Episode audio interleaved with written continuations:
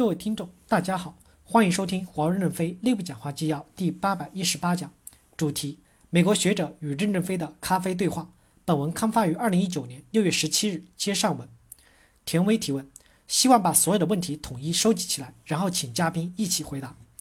华盛顿邮报提问，我想问任先生一个问题：今天有报道称，华为预测全球手机销量将下滑百分之四十到百分之六十，这是不是真的？您能否澄清一下美国供应商的情况？现在大部分的美国供应商是否已经停止供货，还是说由于九十天的宽限期，他们还在继续给华为供货？他们的情况如何？CNN 提问：我们的问题是针对所有嘉宾的，先从任总开始。您刚刚提到互联网的一代意识形态问题并没有那么严重，以及未来会更好而不会更差等问题。您还提到了使用 Google 地图在全球找调查，真好玩。中国庞大的审查机构在中国借用了 Google 的搜索。地图功能还借用了部分其他美国和外国公司提供的技术，我想问问您对此事是怎么看的？如果一整代人都无法接触此类的信息，您觉得未来还有您想象的这么美好吗？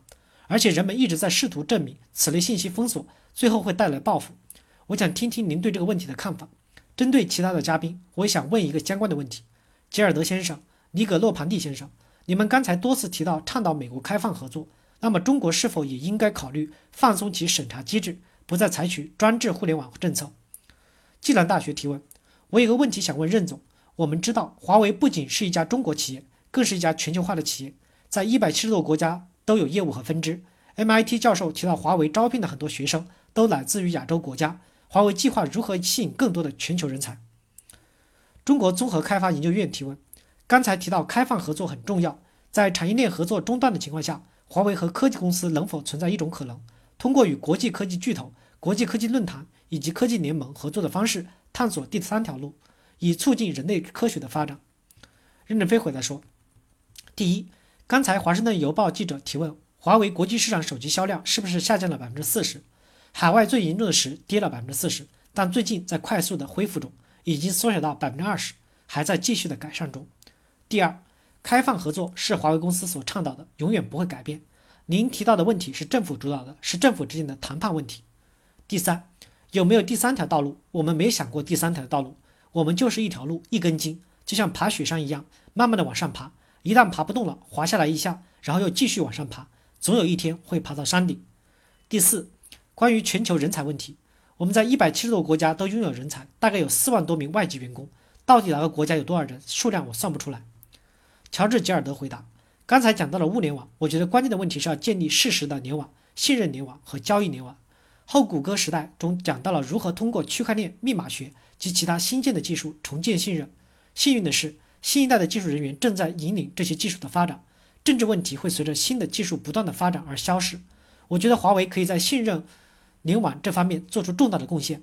与此同时，一旦信任联网，华为也可以再次向美国提供产品的服务。”尼古拉斯·尼格洛庞蒂回答：“回答一下 CNN 的问题。过去几年中发生的事情造成了现在的局面。老实说，美国有一种反华情绪，而且这种情绪正在不断的升级。部分原因是因为现任的总统，他让我们很失望。我们原本希望继续和中国合作，但美国的态度突然发生变化，这让我们很失望。我们必须取消加征关税，并采取一些我和乔治都希望看到的行动。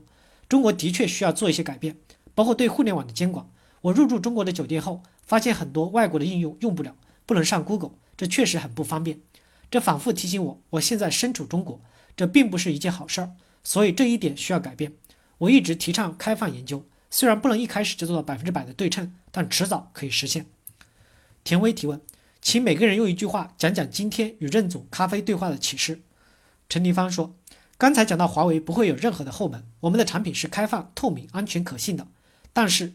但是，但是后面的更重要，华为的前门永远打开，欢迎大家，包括通过媒体都看看来了解。谢谢。